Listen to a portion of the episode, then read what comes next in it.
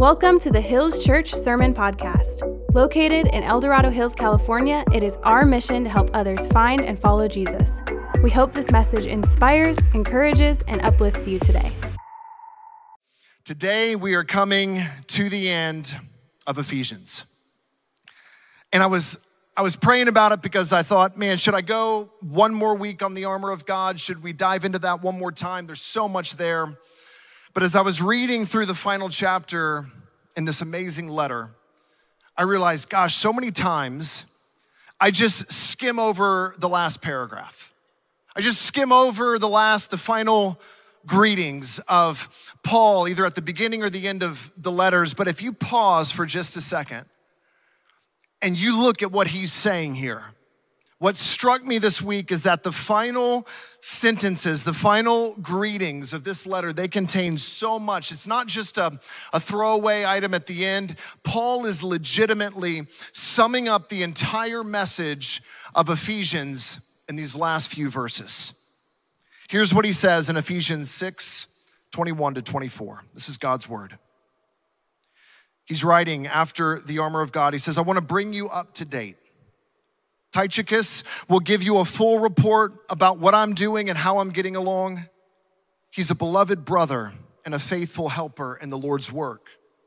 I've sent him to you for this very purpose, for this reason. That's why I've sent him to you, to let you know how we are doing and to encourage your hearts, to encourage you.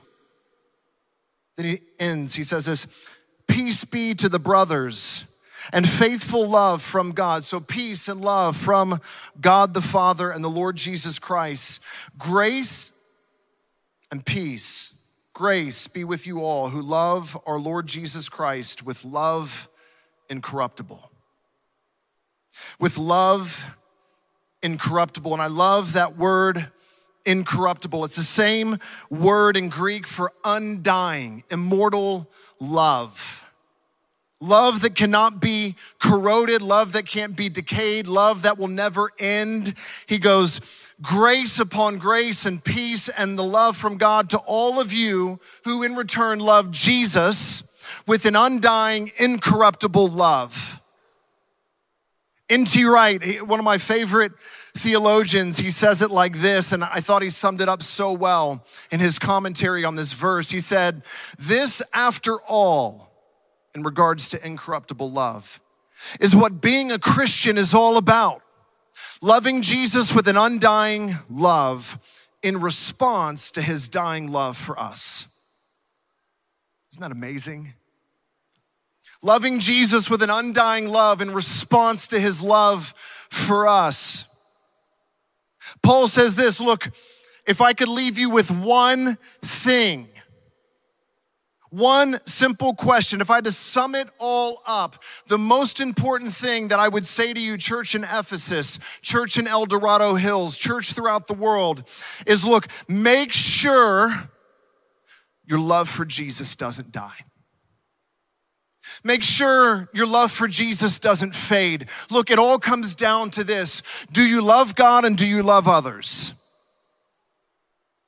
And there's going to be a lot that comes against you in this life that's going to attack and corrode your love for Jesus. But he's saying, friends, I don't want that to die. You can lose a lot of things. You can move on from a lot of things. You can let go of a lot of things in this life. But, friends, you cannot lose your love for Jesus Christ and be okay in the end. You can't lose that. You can't let that go. So, the question is this He doesn't say, Grace be to you who know him, believe in him, who accept his claims of divinity, who trust the central claims of Christianity. All that stuff is important. That's part of it. He goes, Grace be to you who love him with love that doesn't end, with love that remains with Jesus to the very end. And friends, we know love is more than a feeling, it's a verb. Love is action that flows from faith and the Holy Spirit. Love is personal transformation that flows from a relationship with God. There are a lot of things, there are a lot of beliefs in this life that change over time that you can let go of. I thought about this. I came across a list of things that kids believe that they no longer believe as adults, or at least hopefully you don't believe this anymore. The number one thing on the list, and I was like, wow, there are many of these that I absolutely I bought into that full on hook, line, and sinker when I was a kid. I believed, along with many other kids apparently, that if I accidentally ate a watermelon seed, then a watermelon would grow in my stomach. Anyone else? Okay, just me. I feel great. As a kid, I believed, this one I actually think I still believe. As a kid, I believed that all teachers lived at school. Kind of like firefighters, they slept at the school and they never ever went to the bathroom. Think about it. I promise you never saw your teacher take a bathroom break. It's just one of their many superpowers. One of the common beliefs among children is that all dogs are males and all cats are females. Maybe, I don't know. Uh, how many of you believe that white cows made regular milk and brown cows made chocolate milk? Yes. I was, I don't know if it was my dad that started that one with me or where that one came from. But, friends, there are a lot of things, a lot of beliefs that change throughout your life. There's a lot of things, a lot of beliefs that you can let go of that aren't gonna have a massive impact or effect on your life. And there's a lot of things that you can endure and survive and go through in this life and still be standing on the other side. In fact, if you're in this room today, if you're breathing in here today, you know, my bet is this you've been through some stuff. You've probably been through some things that you thought, I'm not gonna make it through this. I'm not gonna make it through this pandemic. I'm not gonna survive that bad investment. I'm not gonna survive the, the, the marriage that fell apart. I'm not gonna survive this failed business venture. I'm not gonna survive this trauma. I'm not gonna survive this abuse. And friends,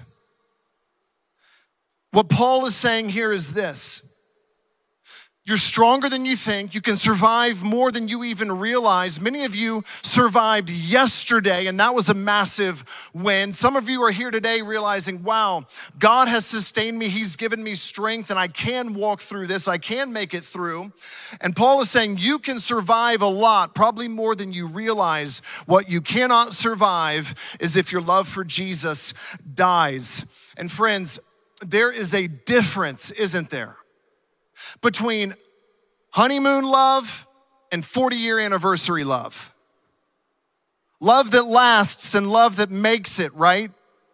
Today, my wife and I are selling, celebrating, selling, we're celebrating our 13 year anniversary for our marriage.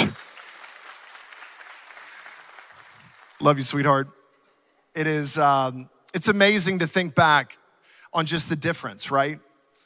Between the honeymoon, the early years, and then 13 years in. And not long ago, I think it was last month or two, dear friends of ours at the church here, they celebrated 40 years of marriage. I thought, man, I guarantee you we're gonna look back at year 40 and say, gosh, we had no clue what love was at year 13. There's something powerful about that though, right? The honeymoon love, it's based on hopes, it's based on potential. Man, I hope that person becomes who I want them to be. And they've got so much potential. Friends, please don't marry based on potential, but we all kind of do. It just happens. marry somebody based on reality, right? But the infatuation, the crush, the love, the early days of love, it just sucks you in and you've got just these starry eyes about what the future's gonna hold. And you know, you're looking at your future spouse or your newlywed husband or wife and you're saying, man, I don't know what people are talking about when they say marriage is hard. We're, we're gonna do it different. We're not gonna be like them. Then year two or three and you know, a few kids later and a mortgage payment later and you know, all the stuff later, and you're like, Dear Lord, get us to year four, please, Jesus. Then you arrive at year 13 or 14 or 40 or whatever it is, and you realize, wow, this love, it's, it's not based on who I hope that person is or the potential that they may have lived up to or not. This love is beginning to get based on who they are and who they've become. And I'm choosing to love them for who they are and who they have become. It's not based on potential, but a love that has endured all the dreams that never came true, all the potential that was never reached, all the heartache that comes from sharing your whole life with someone else. Love that has weathered storms, loss, sorrow, depression, sickness, death, children, children that wandered off the path during their teenage years and Lord willing will come back. Friends, the love that Paul wants us to cultivate for Jesus is that kind of love. Love that makes it, love that makes it through. And the question is this how do we do this? What does it look like for us when Paul says, Grace be with all who love our Lord Jesus Christ with an incorruptible love, with love incorruptible? That word incorruptible, it really stood out to me as I was studying this final sentence of the book. It's amazing, the last word of the book of Ephesians is incorruptible. Love incorruptible. The whole reality of something being incorruptible, it means this. If it's incorruptible, it's the, the state of not being subject to corrosion, death, decay, corruption, disillusion, or interruption. If it's incorruptible, it can't be corroded, it can't be killed, it won't be corrupted or decayed. Corrosion really stood out to me as I was looking at that list because corrosion is the gradual deterioration of substances or materials as a result of chemical reaction or their environment, the environment that they're in.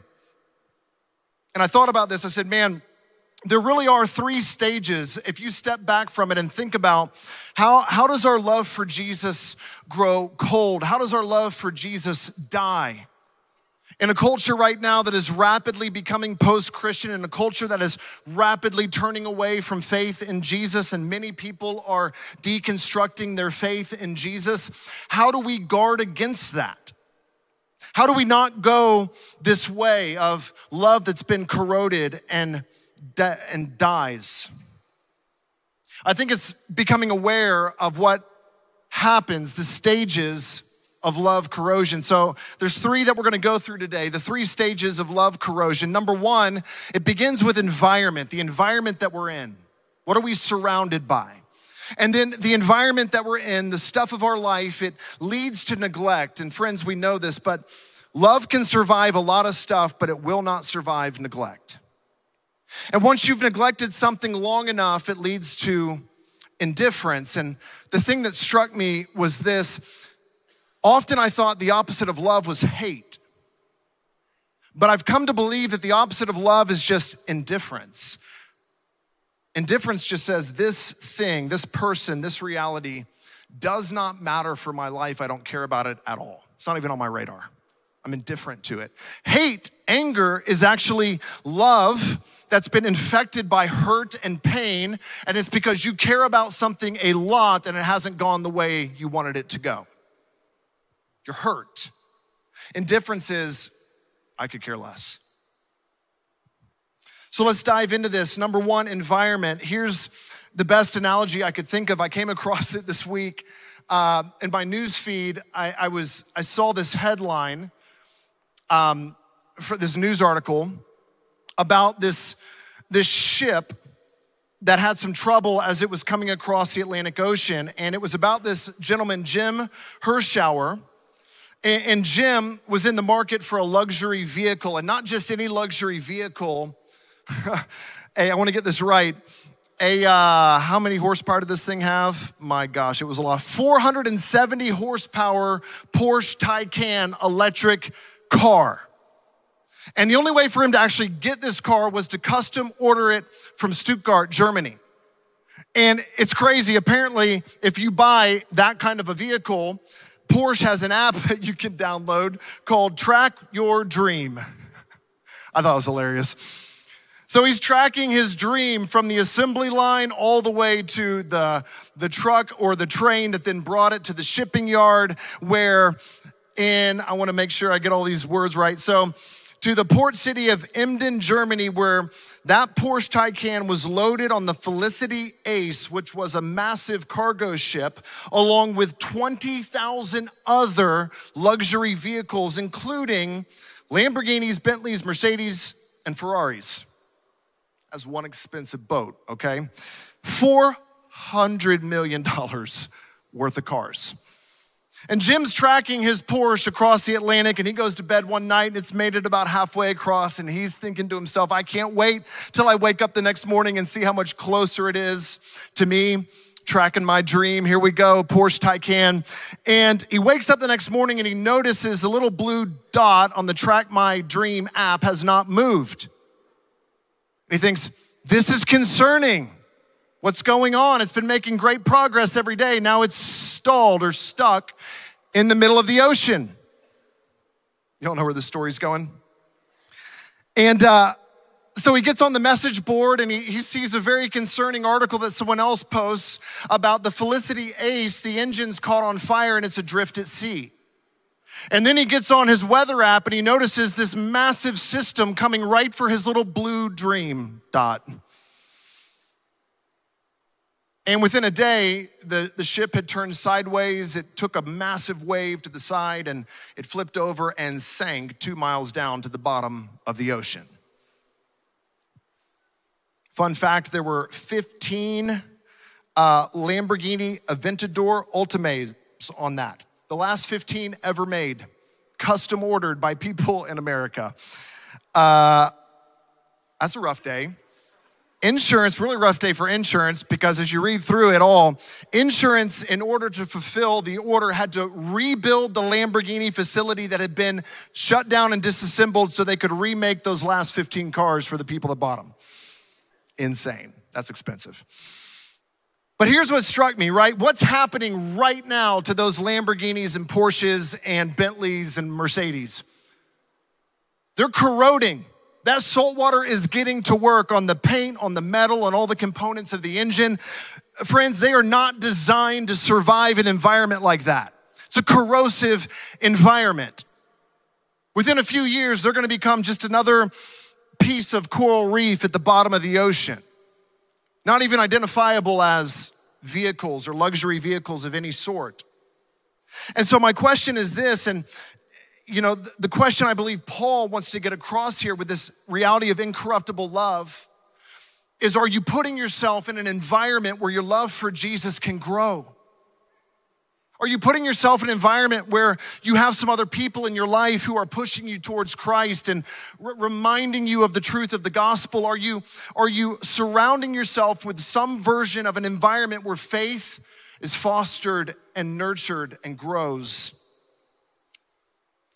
I love this because what Paul did here is so intentional. He says, to bring you up to date, his closing remarks here. He goes, I want to keep you updated. Tychicus will give you a full report about what I am doing and how I am getting along. He is a beloved brother and a faithful helper in the Lord's work. He goes on, and this is why he sent Tychicus. He says, I have sent him to you for this very purpose, to let you know how we are doing, and don't miss this, to encourage your hearts, to encourage you, to fill you with courage. He said, I know what you're up against. I know your fearless leader, me, Paul, is in prison. I know the culture around you in Ephesus, and we learned about this all through the letter, is not very conducive to walking with Jesus. In fact, it's constantly pulling you back into old forms of pagan deity worship and temple worship and all sorts of things that are corrosive and destructive for your faith. And so Paul says, I know what you're up against, and so I could have just sent you a letter. The Roman Empire actually, this was wild they have they had a public courier system they, a public mail system you could actually you know take your mail to uh, you know an employee of the roman government who would then take a whole bunch of mail from one city to the next and your mail would get delivered in the roman empire and paul goes look i, didn't send the letter of ephesians like that i sent it through tychicus my beloved brother, because he can embody the message of the letter to you. I'm trying to encourage you. I'm trying to let you know that even though I'm in chains, I'm okay. I'm still doing the work of the gospel. Even though you're experiencing spiritual warfare and trials and hardship, and your old life is calling to you and you're still learning how to live this new life in Christ and you're tempted to go backwards and you're struggling. The Jews are struggling to love the Gentiles and the Romans are, are struggling to love the Jews and there's division in the body of Christ and church is hard and I get all that Paul says. So I sent you this guy that I love. His name's Tychicus and he's to encourage your hearts too. Not only is he going to give you this letter, he's going to give you a, a, new perspective, a new encouragement in the midst of your environment that's trying to rob you of your love for Christ. See, Paul understood that we are constantly being shaped by the world around us. The writer of Hebrews says it like this Hebrews 13 14. He says, This world is not our home. We're looking forward to our everlasting home in heaven. Ephesians 2 6, just earlier in the letter, talks about God raised us up with him and seated us with him in the heavenly places in Christ Jesus. John 15 19, as it is, you don't belong to this world. Jesus taught us to pray in Matthew 6, verse 10. He said, Pray to God, Father, your Father in heaven, your kingdom come, your will be done on earth as it is in heaven. And so, what Paul is saying is this I want your life to be like an outpost of heaven wherever you are. I want you to live kingdom down, heaven down. I want you to influence the world around you with heaven. Don't let the world around don't let the world around you influence the heaven, the life, the new life that's been put inside your soul. I want you to bring to bear on the culture around you the reality of eternity. Remember, this world is not your home. You're living for another place. But everything in this life, from the moment you wake up to the moment you go to sleep, is sucking you into a temporal mentality, not an eternal perspective. It's trying to get you to value the things of this world. Every day is a battle, friends, for your perspective, your loyalty, and your love. Every day is a battle for your perspective, your loyalty, and your love. What will you pursue? What will you chase? What will you believe? How will you respond? Will you live as though heaven is your home? Or will you live for this moment? What will shape your life and your decisions? Who will convince you?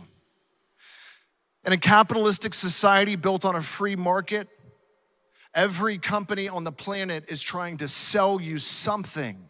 Their vision of the good life, their vision of happiness, their vision of, of what it means to have purpose and meaning, their product being the only way for you to get there. And so we are constantly bombarded with a culture that says, you don't need God, you don't need Jesus. We're gonna show you happiness another way. And Paul says, hang on. Don't let your love get corroded by this environment. Same is true for the church in Ephesus. Looking at the three stages of love corrosion. Number two, the environment, because we're so busy, we're getting sucked into a million different things, we're getting distracted. If we're really being honest, it's really hard to pray. It's hard to get in the word. It's hard to make it to church on Sunday morning. It's hard to stay involved in a small group. It's hard to be around people that are going to encourage and build you up in your faith. That's hard, right? And so our environment often leads to neglect. I'll get, I'll get the church next week. Ah, just too much going on this week. I can't make it to small group. I'm just tired. And I'm worn down. It's way easier to watch Netflix than to get in the Word. I'm preaching to myself right now in Jesus' name. It's way easier to just, gosh, not get up early and spend a few minutes in prayer with your spouse or going to God in prayer for the issues that you're walking through. And, and friends, I said it earlier, but I want to say it again. Love can survive many things, but it will not survive neglect. This is true for your marriage, for relationships, for everything, but especially it's true for your love for Jesus. It will not survive neglect. The writer of Hebrews, he said it like this He said, We must pay much closer attention to what we have heard, lest we drift away from it. How shall we escape if we neglect, neglect such a great salvation? It's just so easy to neglect it. Never forget every year when I was growing up, we would go to my grandmother's house in Charlotte, North Carolina for Thanksgiving. All the cousins would get together.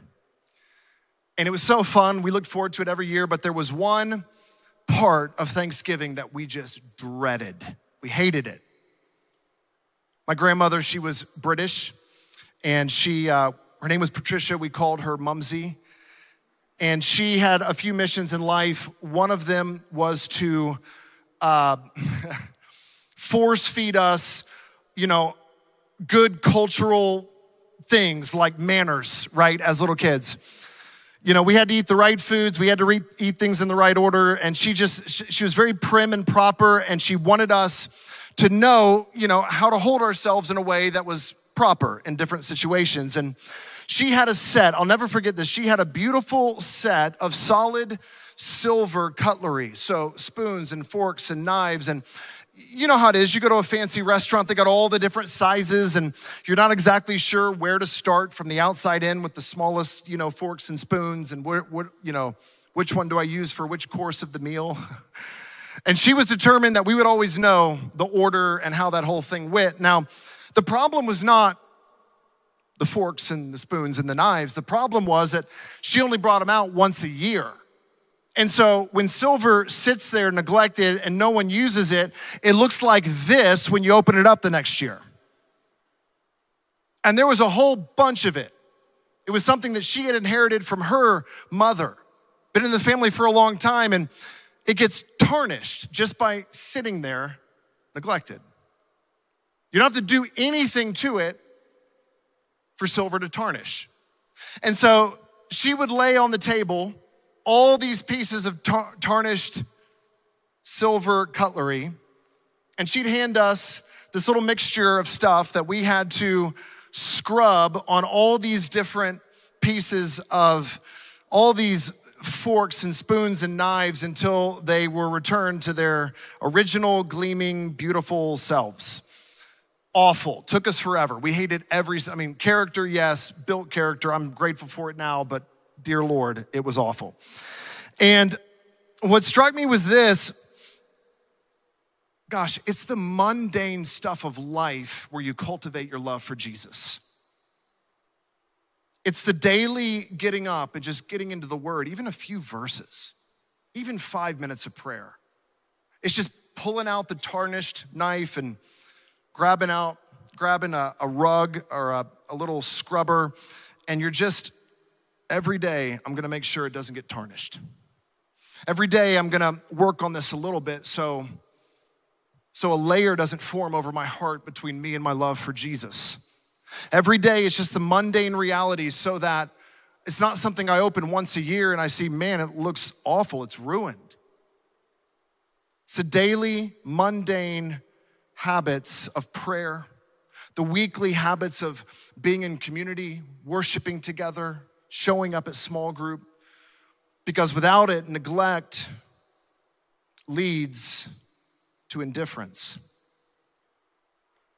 It's amazing to me because Paul, at the very end of his letter, he says, I want your love to be undying. I don't want it to die. Don't, don't stop. Don't let it get corroded.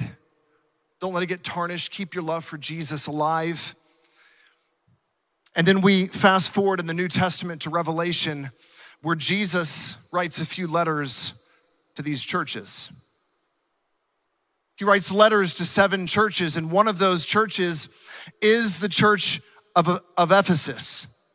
And Jesus, in his letter to the church in Ephesus, listen to what he says. This is remarkable. He says, I know all the things you do. I've seen your hard work and your patient endurance. He says, I've seen your love the 50 weeks. I've seen the way you serve your community.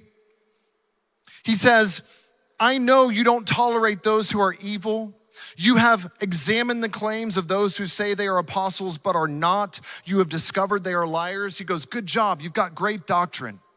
You discovered the false teachers that were trying to lead you astray.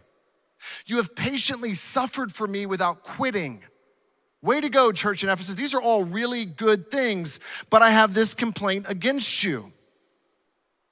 You don't love me or each other as you did at first. Look how far you've fallen. Turn back to me and do the works you did at first, meaning return to your first love. Return to cultivating love for me first and love for each other. He's like, look, you can do all this other great stuff, but if you lose your love, first for me and then for others, all, none of it matters. It all falls apart in the end.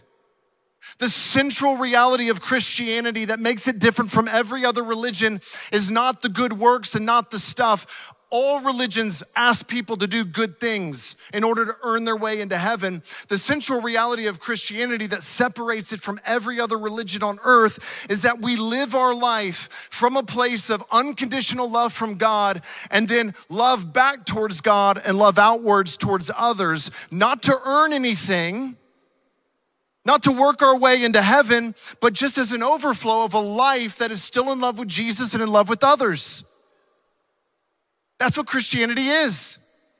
And so Jesus goes, guys, I know Paul said it at the very end of his letter to you before he was killed and martyred for me. And I'm reminding you, he was worried this would happen. You're doing a lot of great stuff, but return to your first love. Come back to me. You're drifting, you're neglecting it.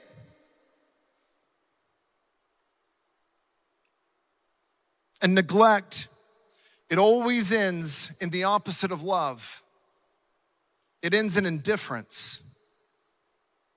Ah, I just don't care anymore. Indifference is a lack of care, interest, or concern. It's not even on your radar. It's kind of like this thing right here. Ever seen one of these? I had never seen one of these until a few weeks ago. This is a drain connector that is meant to go from a dishwasher drain tube and connect it to a garbage disposal under your sink. So, this is a thing that makes sure that all the nasty, dirty dishwater draining out of your dishwasher makes it to your garbage disposal where it can then be washed down into the sewage. This thing's very important. Our dishwasher broke about eight months ago, and I got it all set up. But the one issue I had is because we have an old garbage disposal, the uh, connector that came with my dishwasher to the garbage disposal didn't work, wasn't the right size. And so I did what any man would do in that situation I duct taped it. You know, I just jerry rigged it, MacGyvered it, you know, duct tape, uh, some clamps. I'll go to Home Depot tomorrow and buy, you know, one of these things. And then just in case my MacGyver job didn't work, I'll put a little Tupperware, you know, bucket underneath it in case it leaks. Now, what do you think happened the next day? Life got busy. I'm running kids around, we're running the dishwasher, nothing's leaking. Started to notice a little smell in the kitchen after maybe a week or so. I was like, man, what's that smell? I had completely forgotten about this thing and the existence of this thing. And my, you know, my dirty, rotten dishwasher leftover water had been flowing up and not quite making it to my garbage disposal, but leaking down into this bucket. And it was kind of mixed together with like the leftover garbage disposal water and the dishwasher water. And it was just this lovely, smelly concoction smelled like dead animals. I literally was like, did something die under our house? It's not even like coming into my mind that my amazing duct tape job might be failing. I was indifferent to it. I didn't care about it. It wasn't on my radar. I was I just whatever, right? Never in my life have I ever cared about this drain connector piece ever. Until my wife ran the dishwasher one morning And the, the little tub that was collecting all the nasty water was already full and overflowing. The cabinet underneath that we hadn't opened in about a week and a half was full to the brim, to the very edge. And that last run of the dishwasher just so happened to collide with a garbage disposal that was already full of gunk, and it just drained all over our kitchen floor. And we came home to just one of the most glorious smells that we had ever smelled in our entire life. And guess what? A week and a half later, I was no longer indifferent to this little thing. Suddenly, this became the most important reality in my life. After cleaning up my kitchen and the, you know, the floor and, you know, putting fans and Clorox bleach all over everything, where do you think I went next? I dropped everything, went to Home Depot and bought one of these things and fixed it. It wasn't until I got really in touch with my need that it led to action. You see, indifference is basically a lack of our awareness that we need something. We're so distracted, it's just not on our radar. We don't even care about it. And I thought about this, friends. This is what this is what Jesus was dealing with with the church in Laodicea. It's what we're dealing with in the Church of America. I read this article by one of the primary voices in church leadership in America, and he was revealing the studies of a Barna um, survey that went across the nation and Pew Research studies church trends in America. And this is what he wrote. He said, A recent Barna study reveals that 22% of Americans who had regularly attended church in 2019 said that they had stopped attending church entirely. It's one in four. Among boomers, that figure rises to 27%. Barna also learned that in person church attendance has dropped 39% since 2019. So some people are still attending that 22%, but perhaps it's online. And he, he said 39% he said, This figure is staggering. It represents the single largest drop in church attendance in American history. Wow. Let that sink in for a moment. We are living in the midst of the single largest drop nationwide in church attendance in American history. Look, I know, I get it you can be you're saved by grace whether you attend church or not. Attending church is not how you get saved. But I promise you this, if you don't prioritize the community of God, you're not going to grow in your faith and you're going to be subject to being swept away, drifting away, or decreasing in your love for Jesus. You need to surround yourself with an environment of faith. And, and here's what he said this, this struck me. He said, I call it the Great Reset. It impacted almost every church in America. In many ways, what our culture has been through over the last two and a half years is a rethinking of everything that people would do and not do as the world reopened. People rethought their lives. In many ways, what our culture has been through is a rethinking of priorities. Attending church dropped off the list for most Americans. Indifference, I love this line. I mean, I don't love it, but it's so true. He said, Indifference, in effect, created a quiet quitting of church. Some people left for political reasons, others left because they were upset about leadership decisions. Still others left because their friends stopped attending. People left because the church opened too soon or it opened did not open soon enough. However, Barna research has revealed that most people who quit attending church aren't angry or irate. In fact, they didn't even think of themselves as leaving, they just stopped coming. That's what indifference does. You stop coming, but you never really think of yourself as having left. You just don't care anymore. You don't see the need for it, it's not adding anything to your life. Going to church was no longer a priority because spiritual growth and health were not of value. America is becoming decidedly less Christian. COVID exposed something that was quietly happening beneath the surface, surface of America for the past 50 years. The church in America has been in steady decline since the 1980s. the drop in Americans identifying as Christians is as surprising as it is sharp. In the early 90s, over 90%, think about that, 90% of US adults identified as Christians. Today, less than 60%. It's a 30% drop. The fastest growing religious affiliation in America is something called the nones. And I am not talking about Sister Teresa at the convent up the road. We're not talking about Catholic nuns. What we're talking about is people that say, I have no affiliation. I don't care. I don't want to get into the discussion. This doesn't matter for my life. I'm indifferent to it. It's the fastest growing religious affiliation in America. No religious affiliation. Not against it. I'm not for it. I'm not atheist. I'm not Christian. Just doesn't matter for me. It's like a, a drain connector that just is completely irrelevant for my life. Jesus, writing to the church, in Laodicea, he says, Your indifference is born out of your lack of awareness for your need. If you don't think you need it, you don't care about it.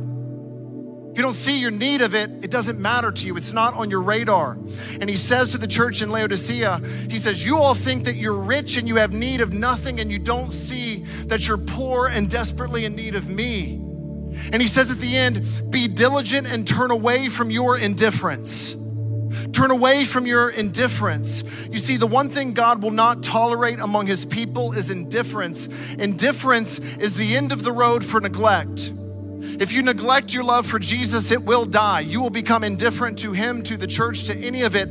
The only way to stay in touch with your with your love for Jesus and to keep it alive and to keep it to keep it burning with a Holy Spirit fire that says, Lord, I need you and I love you, is to be aware of your need for Him constantly. Friends, we never graduate from grace. Close with this story. In Luke 7, Jesus is invited to one of the Pharisees' houses. Simon, a Pharisee, asked Jesus to eat with him. It says in verse 37 Behold, a woman of the city who was a sinner. It's a nice way of saying she was likely a prostitute. When she learned that Jesus was reclining at the table in the Pharisee's house, she brought an alabaster flask of ointment. Standing behind him at his feet, weeping, she began to wet his feet with her tears and wiped them with the hair of her head and kissed his feet and anointed them with the ointment. Now, when the Pharisees and the others saw what was happening, they were indignant. It's like, I can't believe he's letting her do that. Doesn't he know? Doesn't Jesus know who she is?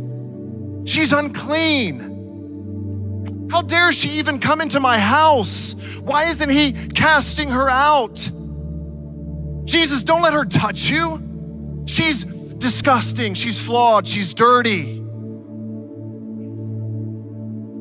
And Jesus, knowing their thoughts, which is one of the most disturbing realities of Jesus, you can just see your heart and see your thoughts. He tells them a parable about a man who was forgiven a lot of debt and a man who was forgiven a very little amount of debt. And he said, Simon, who do you think is gonna love more? Who do you think is gonna love the person who forgave their debt more? The one who was forgiven a little bit of debt or the one who was forgiven a ton of debt? It's like, obviously the one who was forgiven a lot of debt. But what does that have to do with this situation? Get her out of here. Jesus says, Therefore, I tell you, Simon, do you see this woman? I entered your house. You gave me no water for my feet, but she has wet my feet with her tears and wiped them with her hair. You gave me no kiss, but from the time I came in, she has not stopped kissing my feet. You did not anoint my head with oil, but she has anointed my feet with ointment. Therefore, I tell you, her sins, which are many, are forgiven, for she loved much. But he who is forgiven little loves little. Friends, indifference is born out of our lack of understanding of our need. When was the last time you knelt in your soul at the foot of the cross and you looked at Jesus hanging on the cross and you thought, You died for me? When I was dead in my sin, when I was running the other way, when I was lost and bound and addicted and spiritually dead, you died for me so that I could live eternally with you, so that you could raise me to new life.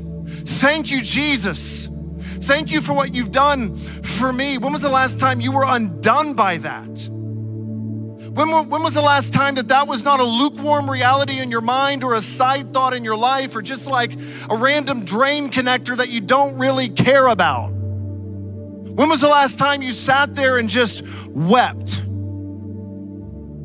I just thought, I can't, I can't believe what he did for me. Paul says if you want to have undying love for Jesus,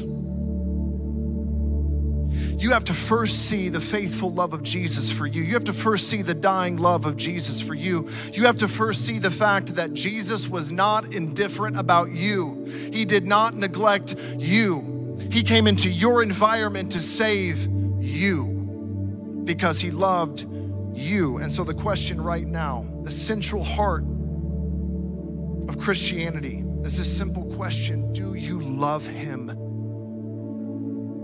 And friends, if you're here today, we're about to take communion together, and you've not te- yet taken a step of faith, you've not yet responded with love for Jesus, you've maybe said, Yeah, I agree with the central claims of Christianity. I'm, I've checked the, bo- the boxes on the right facts and the right stuff, but I don't love Him. He's not first in my heart. A lot of other things are first in my heart. Right before we take communion together, which communion is a symbol of the undying, never ending love of God for you because Jesus' body was broken for you and his blood was spilled for you. But I want to pray and I want to ask everybody just to close their eyes and bow their heads. And if you've not yet taken a step of faith, I want to invite you into that right now. And in your heart, I just want you to say to the Lord, even in your heart, as you picture yourself kneeling before the cross, say to Jesus, Thank you, Lord, for dying for my sins. Thank you, Jesus, that you loved me and gave your life for me. In your heart, say to him, Lord, I believe that you overcame death so that I could live, that you rose again. In your heart, say to him, Lord, I trust you with my whole life. Put my faith in you. Thank you for listening to the Hills Church Sermon Podcast. Don't forget to subscribe, and if you haven't already, give us a rating so we know how this has impacted your journey with God. To learn more about us, visit our website at hills.church. We'll see you next time.